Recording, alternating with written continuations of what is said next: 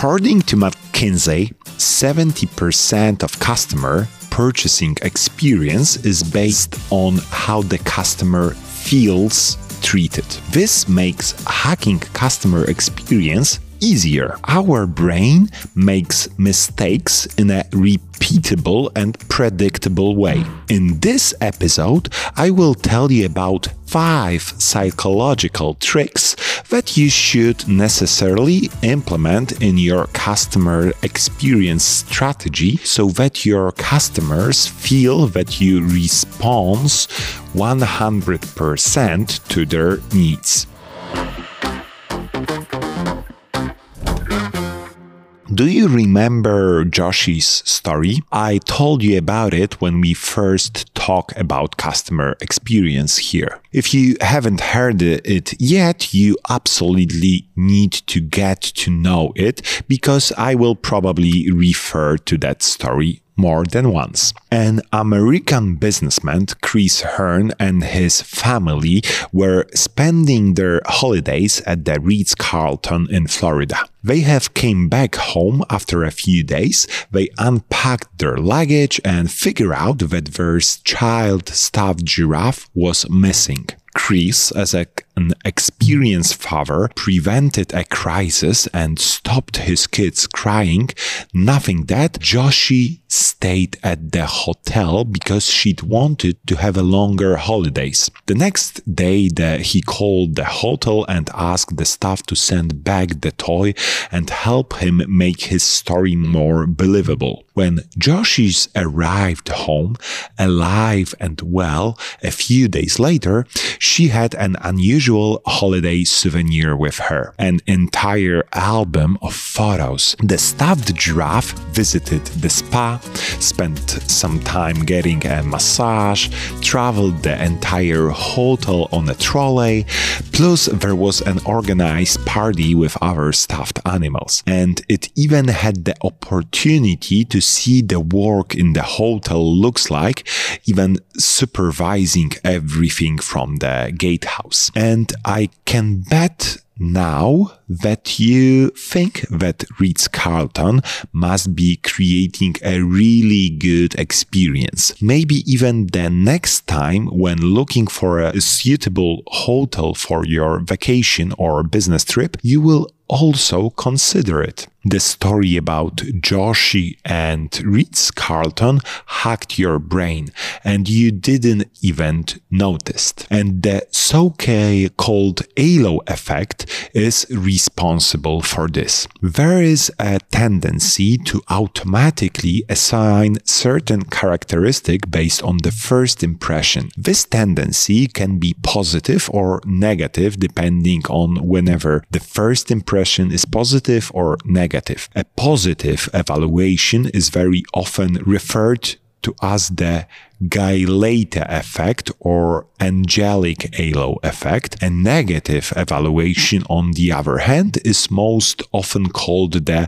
satanic halo effect or golem effect. The halo effect can be an instrument supporting your marketing activities thanks to it, you can build associations about a specific product. For example, by employing a liked and popular person to promote it. Nice and aesthetic product packaging, interesting advertising message, clear messages addressed to potential customers, each of these activities will affect perception of the advertised goods or services. The cocktail party effect. Have you ever heard your name spoken from across the room during a lively discussion with a group of friends, at least once at a loud party? How did this happen? After all, it was so noisy that you could hardly hear individual words. The cocktail party effect is responsible for this. It is described as the ability to pick up essential sounds for the listener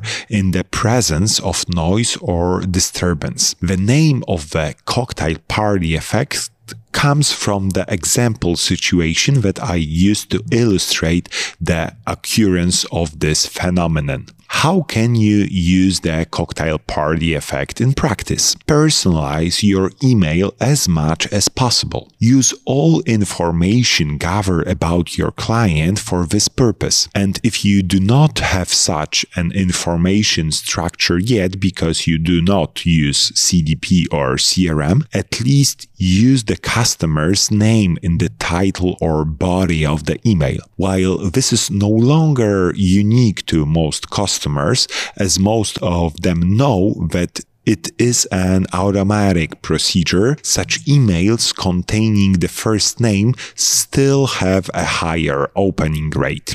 You can also use the cocktail party effect when creating posts or ads in social media to attract attention uh, of the recipient and make them interested in the content addressed to them. Start publishing with uh, a question that indicates the recipient of the post. For example, you own an online store, run your own business, etc., or address the recipient directly. Entrepreneur, salesperson, teacher, CMO, FOMO. Each of us likes to feel special and does not like to feel left out. The fear of this is called the FOMO effect. This is an abbreviation of the phrase fear of missing out, fear of missing something. This phenomenon occurs on multiplied scale every year on the occasion of Black Friday or Cyber Monday. It is safe to say that the announcement prepared for the needs of these two holidays are 100% based on FOMO.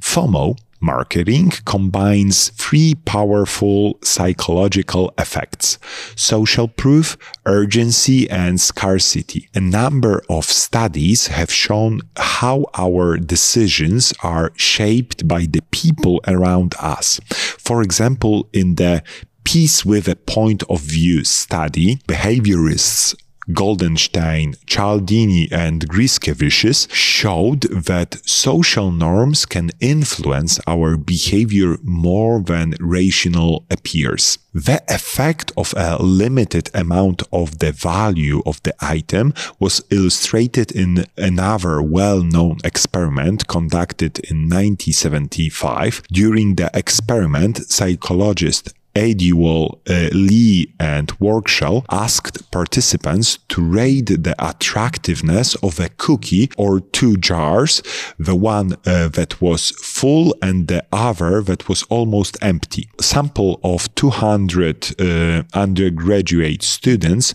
rated those in the nearly empty jar as much more attractive than full ones. FOMO is based on one of four mechanisms a sense of uniqueness, deals and discounts, lost opportunities, rivalry. So, how can you use it in practice in your business? Let me give you some examples. Without going into details, set a time limit to use the product or offer. Prove that other people are shopping present customer reviews and testimonials as a social proof. On your website, add information about users who are viewing the same product at the time or about low stock of your products offer limited free shipping based on the amount of your order. Send exclusive offers to individual customers, emphasizing the uniqueness and their status of the loyalty program, for example. Highlighting the limited supply of a product or offer encourages customers to take immediate action. The purchase of hard to obtain product will make the customer feel special and uh, will associate these feelings with you and your brand. The peak end rule. To illustrate another trick, let me give you an example. A customer who has just been robbed calls two of his banks to cancel his card.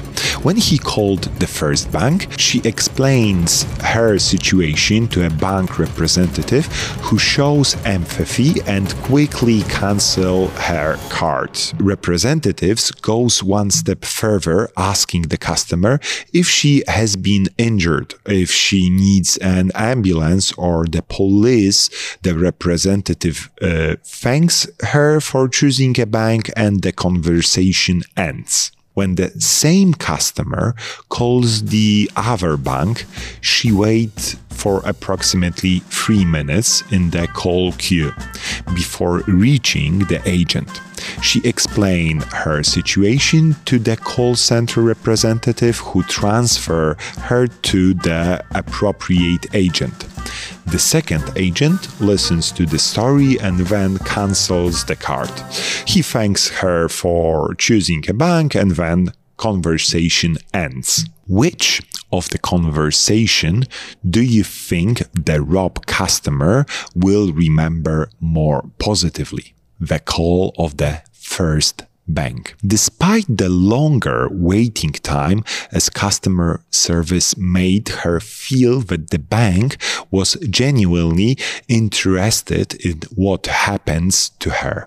This perception of service is based on the peak end rule, which say that people judge an experience based on how they felt at that top and how the end, uh, not the average of each experience moment. What does this rule mean for you? Thanks to it, you can improve the level of customer service in your company and their experience with your brand or product. To do this, you need to know what the peaks are, when and why they occur. Carefully trace your customer journey and identify the emotional ups and downs of your customers as you interact with your business. Then think what you can do to provide your customers with a positive experience in that designated peaks. You don't have to go to overboard. It doesn't have to be an expensive or complicated. You can create positive experience with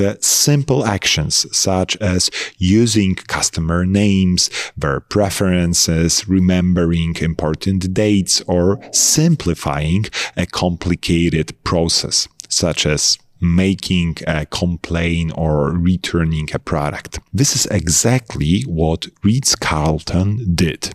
Not only helped Chris retrieve his son's toy and simplify the search process, but also added wonderful souvenir a photo of album. And Chris responded by telling about it and making Chris Carlton looks good in the eyes of his friends, uh, anybody who listened to a story on YouTube. What was behind Chris' behavior? What was driving him? We can say with certainty that he felt obliged to do something for the Ritz who had done him a favor before. This is a general explanation of the reciprocity rule by which we should repay positive things.